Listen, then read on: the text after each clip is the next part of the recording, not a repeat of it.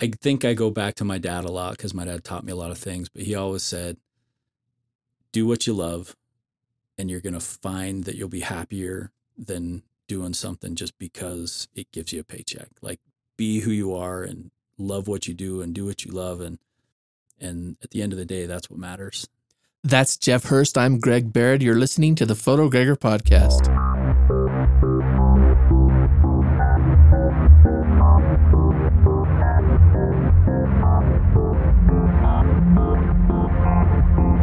Okay, so it is Thanksgiving week in the United States, and I have been been feeling quite thankful lately, and I felt like this conversation with my guest was just full of gratitude and life experience. Um, I really enjoyed this conversation, and I hope you do too.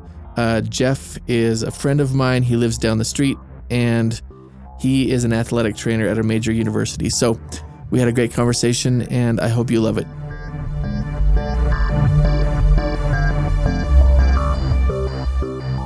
Welcome, everybody, to the new episode of the Photo Gregor podcast. I'm here with Jeff Hurst. Jeff Hurst, how are you doing today? I'm well. I'm well. Thanks for having me. You're welcome. Hey, uh, just so everyone knows, we're we're recording this in a driving thunderstorm. So if if we have a couple of glitches, that's probably the reason.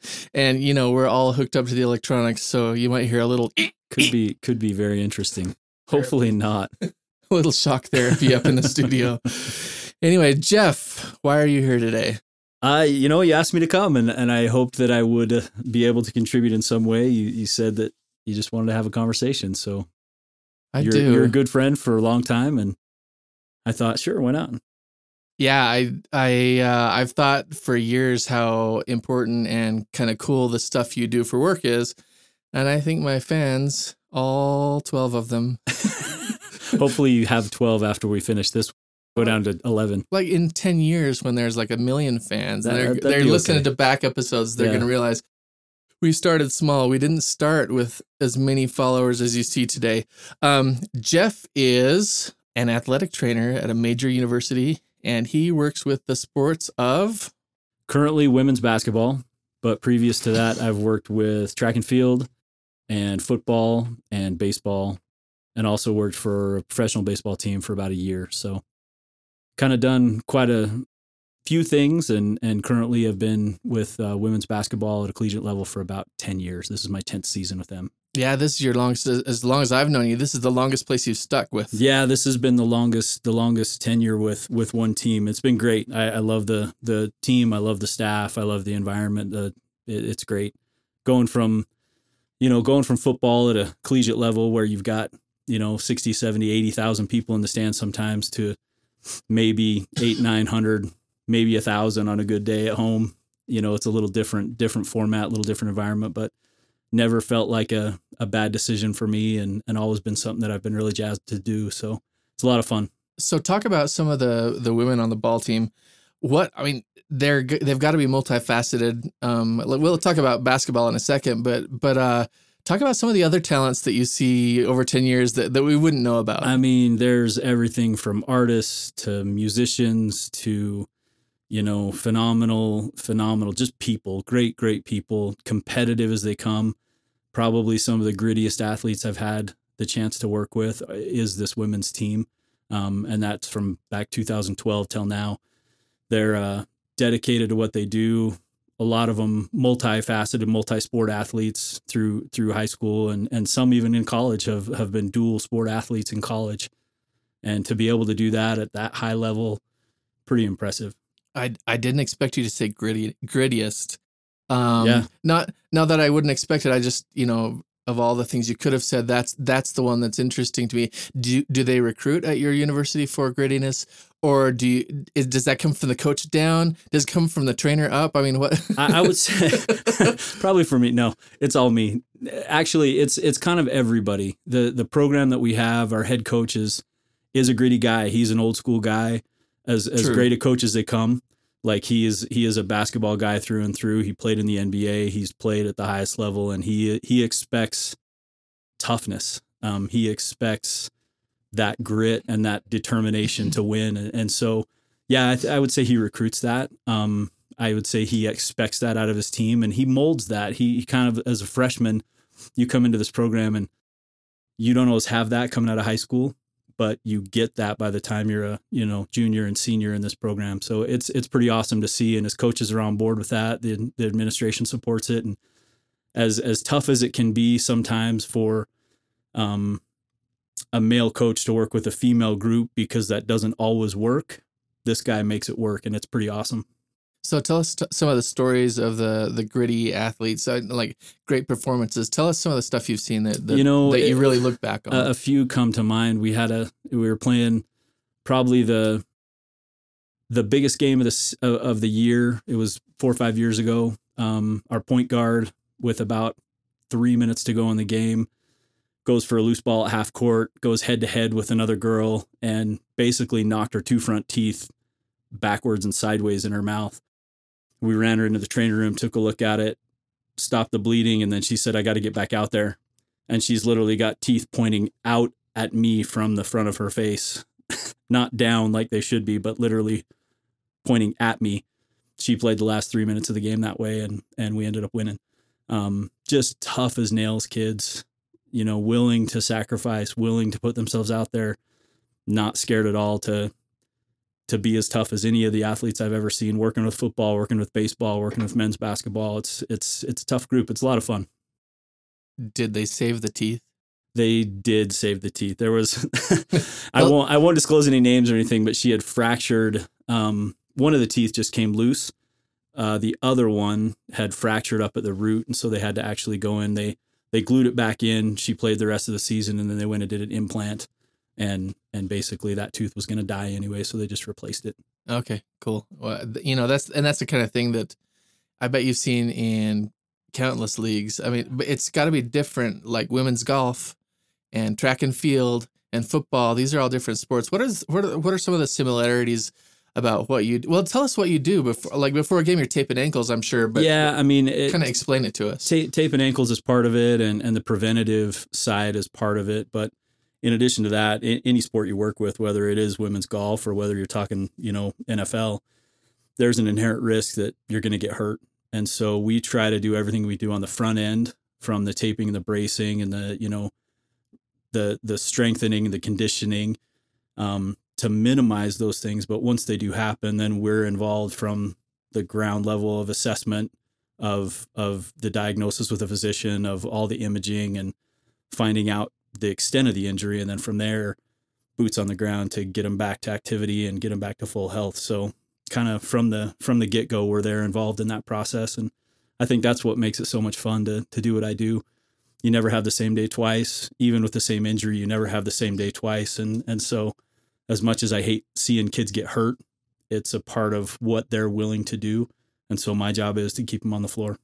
Yeah, for sure. And uh, you mentioned, you know, women's golf. What, are some of the injuries that that you wouldn't expect as a normal person to see with with women's golf that happens? I mean, yeah, I did work with women's golf for about four years, so you, you see a lot of the backs and you know the strains and the the lumbar stuff that you get with with bending and twisting and rotation. It, it's funny to say, but sprained ankles, you, you're not paying attention to where you're walking, and you step into a sand trap or you step off a off a an, an uneven lie and you roll down a hill. We had a girl actually roll all the way down a hill and hurt her knee, um, just paying attention to what the ball was doing or what she was looking at. She just walked off the edge of the world and kind of kind of messed up her knee. It's not funny. It was funny at the time, but she was she was okay. Nothing bad. She Well- just kind of sprained her knee, and so it was okay. It's only in the same way. It's only funny in the same way that uh, like the you know the funny videos are funny. Yeah. it's just like you shouldn't. That shouldn't happen. And yet- Exactly.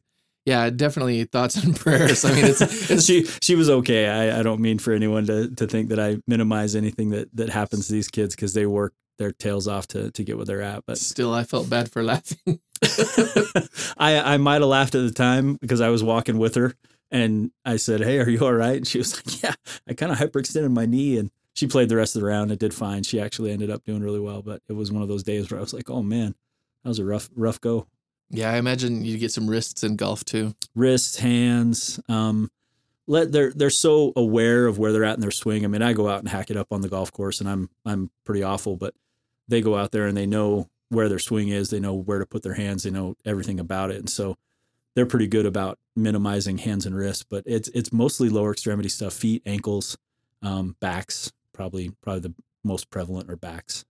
Yeah, I I can imagine. I mean, well, I'm old, and I think we're the same age. My, I I can't. We're seasoned. I can't lift and twist at the same time no. anymore. That's just not a good idea. No, it's, just, it's never a good idea. Yeah, but at any age. No, but those they they they make it work.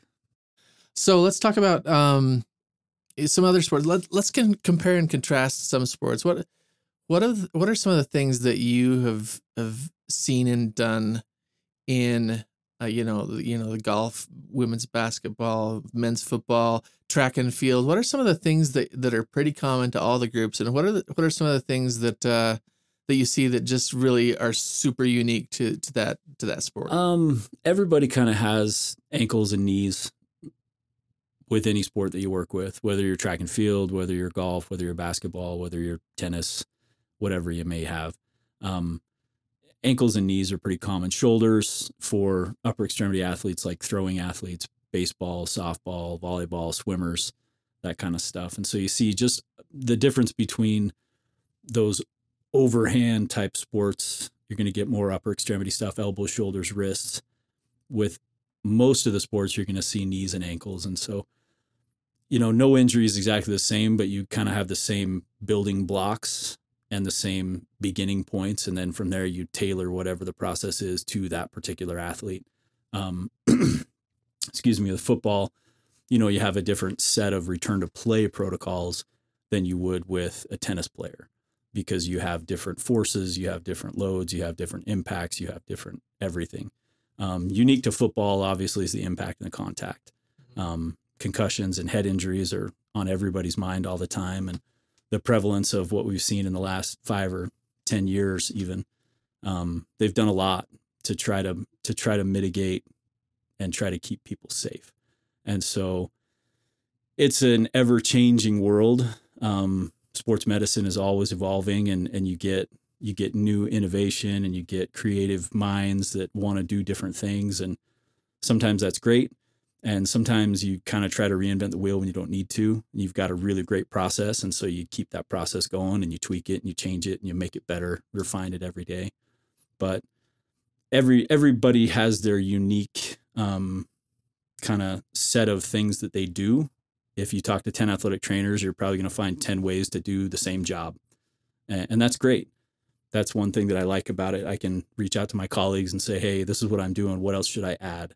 They'll be like, oh, I, I found these things to be really helpful, or you know, I don't do that as much anymore. I used to, but now I've started doing this, and so there's there's a lot of communication that goes even, you know, colleague to colleague. I, I don't ever feel like I'm competing against somebody to get a kid better. I might be competing against them on the field or on the court. I want to win as much as my team wants to win. I'm as competitive a guy as there is. But if I need, you know, to have my friend at, at Santa Clara or my friend at Penn or my friend at, you know, Florida or my friend at Montana State, I can call any of those guys and say, what do you think?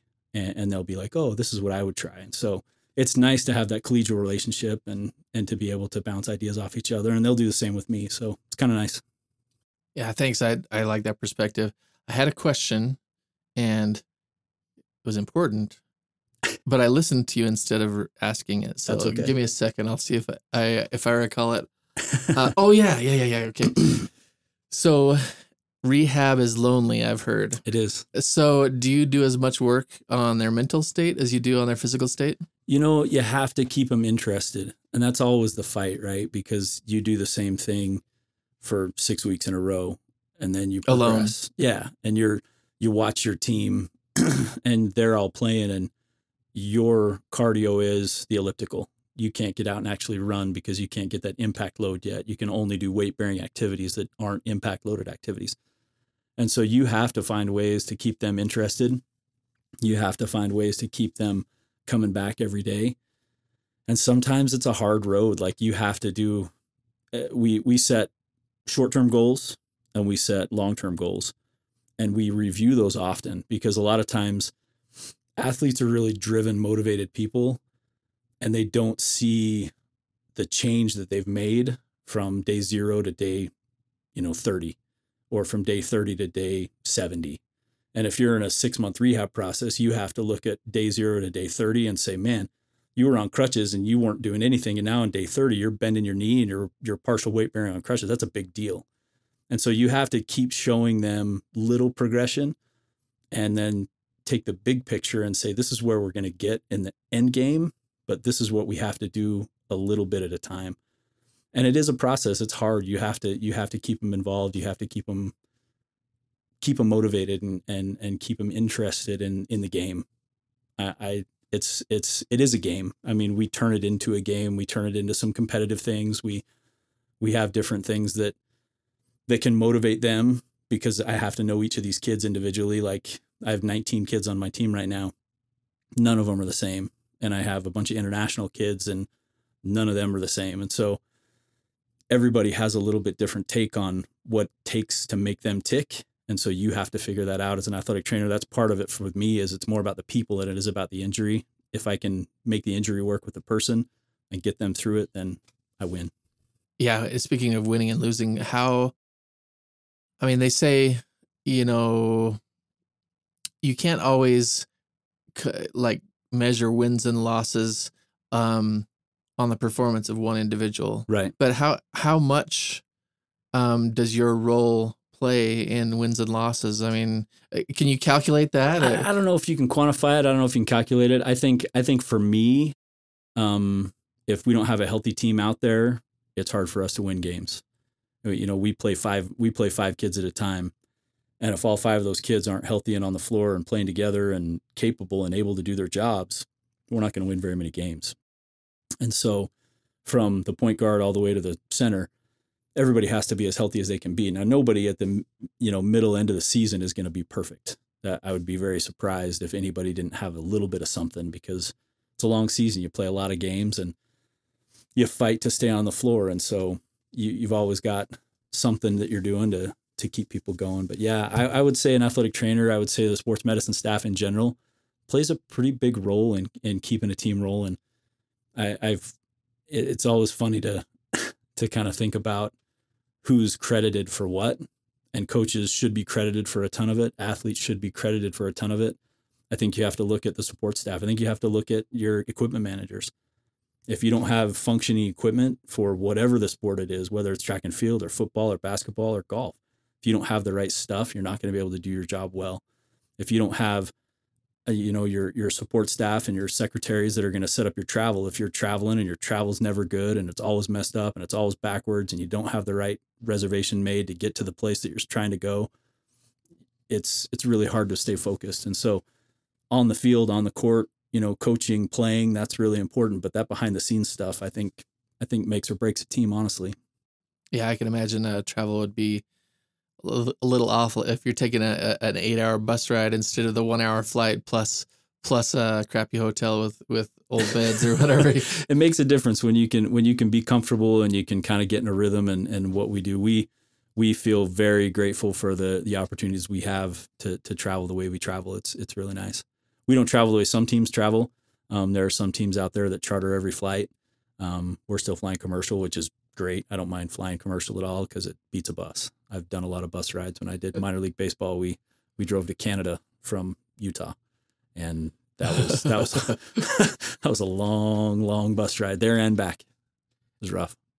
I bet you, you talked about some of those little things that are uh, those little e- mid to end season nagging injuries that people get. I watched you work on an athlete Yeah, one time, and, and you, you're like, "Oh, hey, one of your legs is longer than the other. Let's let's get your hip back in joint so that we can we can straighten you out." And you know, like it's it's amazing to me that the performance increase that I saw in that athlete was.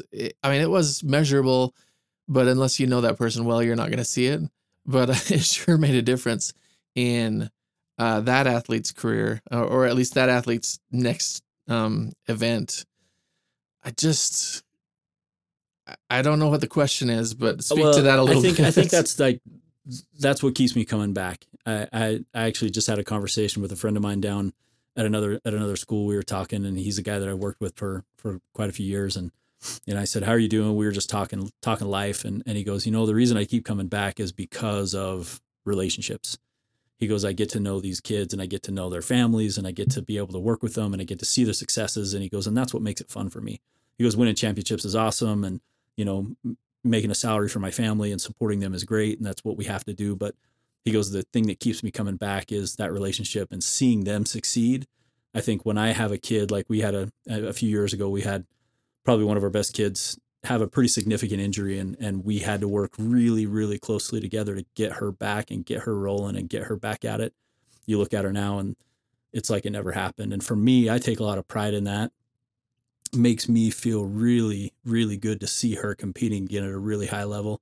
And we just have something that we've had a connection and it's kind of an unspoken language like i know when she needs something. She knows when i can help her. Like there's just a good thing and that's been through my career, I've been doing this for 21 years now. Through my career, that's the thing that that keeps me coming back to. It's those relationships with people and and whatever sport it's been, whether it's track and field or football or, or now basketball, it's it's those relationships and those kids that that make it worth the long hours and the long days and the the time away from family. That's what that's what really makes it makes it good. So where do you see yourself in the next 20 years? I mean, is this is this uh, obviously you've been in the pro ranks here and there, and you Yeah. you've done various sports. Um, I don't see you as a ladder climber, but uh, wh- No. where where do you want to be in the next twenty years? You know, I, if if 20 years from now I'm doing the exact same thing I'm doing right now, I'm happy and I love it and and I'm I'm satisfied. I'm not looking to for the next best thing. I've I've changed quite a few times and I've had different opportunities to work with different sports and kind of at the same institution for now the last 3 changes I've made, they've been at the same place. Um but those changes were all a result of life. Life threw stuff at me and I had to make a decision and make a change. And so those were necessary things for me. I think I would love to someday, you know, be a head athletic trainer at the place I'm at. I, I could see myself doing that. I think that would be something that I, I would probably aspire to, I guess is the right way to put it. Mm-hmm. Not that I'm going to, you know, shove somebody else out of the way that's going to do a better job than me if they're going to do a better job and I support them in that. And it's a person that I work with and awesome. But I, I love where I'm at. I love what I'm doing. I love the people that I work with. And, and for me right now, and for me years from now, I think it'd be great to be where I'm at. I'm really happy. Yeah, I, I I sense that. I've seen you on the sidelines uh, in, in multiple sports. I I uh, man, you're a fan, but when it's go time, it's also go time. Yeah. I've seen you. I've seen you go from fan to medical uh, first aid in you know drop of a hat. Yeah. That's what my dad used to always say. He's, he's like, I can always tell when it's time for you to work and I can always tell when you can work and enjoy it at the same time. It's not that I don't enjoy the work, but when you're a fan and you get to be doing what you love to do, that's great. But when it's time to put on your hat and actually go to work, then you have to shift gears a little bit. Well, and I I, I want to mention that a little bit. You mentioned your dad. I uh, Yeah. he he passed away a few years ago. Yep. And I got to go to the funeral. Um, and I was sitting in the back there, and at the end of the funeral, everybody stood up, and I was like, "What is this? A tall girl convention?" Yeah. And I didn't even think about the the women's basketball team yeah. showing up until actually until the coach. I recognized the coach, and I was like, "Oh." But you know that says a lot about Yeah. the people. Um, it says a lot about you, honestly. Uh, you know, they showed up Yeah. as a group, as an entire group. Yep. I, as far as I could tell, there was uh, at least a couple of dozen there. everybody was there. It was pretty awesome Yeah. to to be able to sit there and, and watch them all walk in together. I get you know I'd cry like a baby anyway, but I, it makes me emotional now even thinking about it just to to remember that day and and realize the support group that I have and and and will continue to have. I think it, it's it's really awesome. I, there were other athletes that were there from not my current team that that I'd stayed close with, and they came and and so it was nice. You you build those relationships. It's weird. It's weird now to have been at a place long enough to have athletes that I worked with who are now having kids come back to start their career in college. And I'm like, oh man, I'm really old. But it's pretty awesome to be able to, you know, people that I worked with when they were athletes and now have kids coming to the same place that they went to and me being a part of that. And it's just generational. It's it's it's pretty awesome. I think the theme of the podcast is that we both called ourselves old. Seasoned. Pretty much the thing. So how do you get into it? Like like did you land there because you because you had some opportunities you were chasing? Did you did you get into it from the get go because that's what you want to do with your life? How did how did you Um, decide to get in? You know, my dad was a banker and my brother's an investment banker. And I started my collegiate studies and realized real quick in my first econ class that I was not going to be a banker because I it just wasn't me. And so I looked in the medical field and I was actually going to go to medical school. I was going to be a physician. Mhm. Um, and then I, I took a two year hiatus and, and went and, and served a mission for, for the church and that, I, that I'm a member of. And, and while I was there, I spoke with, um, the wife of a physician who had come to, uh, speak at a conference and she had talked, we were just talking life and she talked about her physical therapist who had helped her with some back problems and really talked about what a great person he was and how how that relationship had improved her life. And i thought oh maybe maybe i need to explore physical therapy as an option. So when i got home i started looking at different things and and thought i don't know if i want to go to school for the next 15 years of my life. That's a long time and that's kind of what it was going to take for me to go to school go to medical school do my residency, do my specialty, you know, orthopedic residency. And I thought, "Yeah, I don't know if I can do that. So one thing led to another, and I looked at physical therapy as an option. And then as I talked to different physical therapists, I decided that I I wanted to work with a little bit different population than maybe your typical physical therapy group. That that mm, physical therapy is awesome and physical therapists do a great thing, but I I wanted to work with a little more active population. Athletic training just stuck, and it seemed like a great fit for me. And so I explored it I had started the program. Um, I think when I interviewed for the program, that one of the people that interviewed me was like, you know, you could graduate in a in a year and a half and go out and hang up your shingle and be a PT and you know start working. You're going to have to get a master's degree and you're going to have to do all this stuff. You got another three and a half years of school. What's the allure? And I said, well, my dad, going back to my dad, he always said that you're going to be happier doing what you want to do and be more successful doing what you love to do than just doing something for a paycheck. And so athletic training just stuck. And, and so I did my undergraduate degree and took a year off in an unrelated field and then came back and got a master's degree and, and ever since have, have been involved in the program. So kind of a roundabout path to athletic training, but always kind of just looking for what was the best fit for me. And I think this, I think this was it. Yeah, I think so too. Um, I can tell you love it, and I can tell you do a good job. So let me let me ask you on a personal level, what are some of the things that drive you away from sorry, away from the court and away from your job? Uh, what are some of the things that drive you? that drive me um my family i love spending time with them we we started school today and so it was kind of a bummer because i'm like oh summer's over um but I, I love spending time with my kids i love spending time you know we go camping we go spend time together we we do things um i recently in the last couple of years started to lift weights again which was awesome i was like oh You? yeah I know. It's amazing. Looking at me, you're Just like, kidding. really? You lift weights? No, you, you would never know. But I, I started getting back into shape and started doing something. I, I was always a runner in high school. I, I ran cross country and track and and used to be skinny and fast. And now I'm neither of those things. Um, but I started lifting weights again and it was a lot of fun. It's a great release for me and, and makes me feel better. Um, but I love to read. I love, you know, the outdoors. I love, we live in, in a beautiful state where the mountains are literally our backyard. Spend a lot of time in the mountains, camping, hunting, fishing, just doing what I grew up doing. And so those are kind of the things that drive me. But my family, I love spending time with them. They're they're they're a good crew. Yeah, and your kids are old enough now to where Yeah. you guys can do some real adventures and instead of just uh, you know, take the car seat wherever you yeah, go. yeah. We don't have any car seats anymore, luckily. Yeah, and uh, you got some athletes in the family too, don't you? Yeah, couple. We got a we got a couple cross country runners and and uh, one little cheerleader that is trying to figure out what she wants to be, and so it's it's a lot of fun. My boys have taken up the cross country, um, I guess, vision that I had as a as a fast runner in high school, and they've both kind of gone down that path. I've, it's been fun to live vicariously through them and remember those those days when I used to be able to run around and not get tired, and now I run around at their track meets and get really tired, and it's hard, but it's it's fun to watch them compete. Yeah, definitely. I kind of run ran the gamut of the things that I wanted to ask you about today. I think, uh, man, I just I ho- I hope everybody who's listening finds something they can be passionate about and it goes Yeah. To work for that thing, man, I've I've had some jobs where you you hit the snooze button three or four times because you can't bear to get up and face the day. I've been there. Yeah, we've all been there. Um, if you're if you're in that job, make make plans to do something else. Try- You know, don't just quit. Secure yourself and find a find a new path.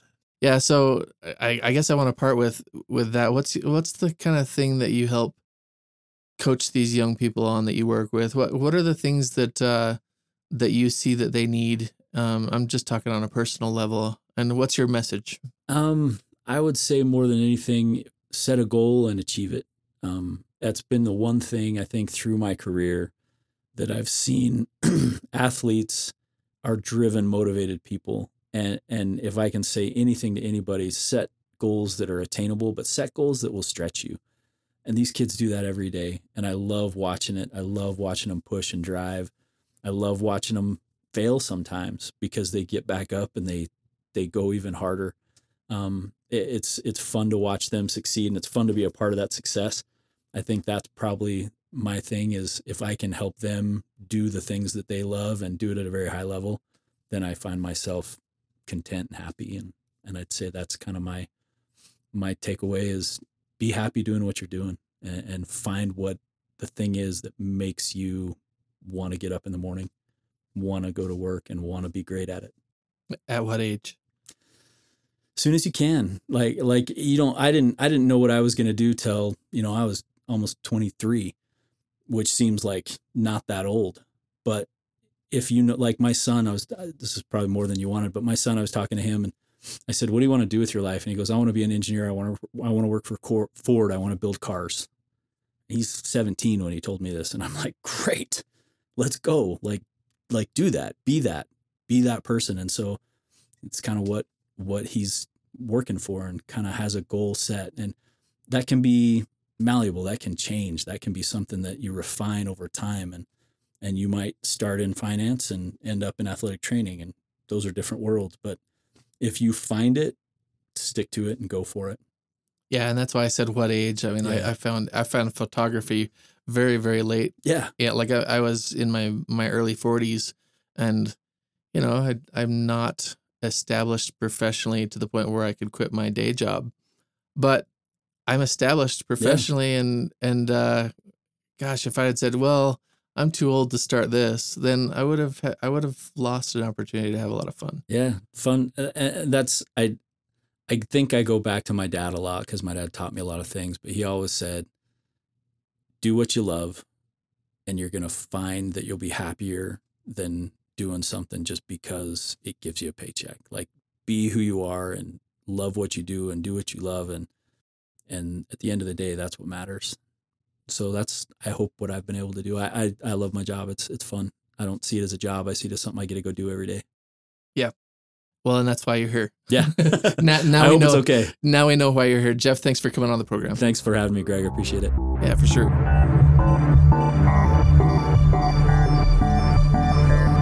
So that is Jeff. I hope you enjoyed that conversation. Um, it's Thanksgiving in the United States. Go do something for someone else. Um, be thankful for what you have. Try to show that gratitude, and let's let's all try to try to be a little bit more kind to each other, and let's all try to understand each other a little bit better. Happy Thanksgiving and happy holidays, everyone.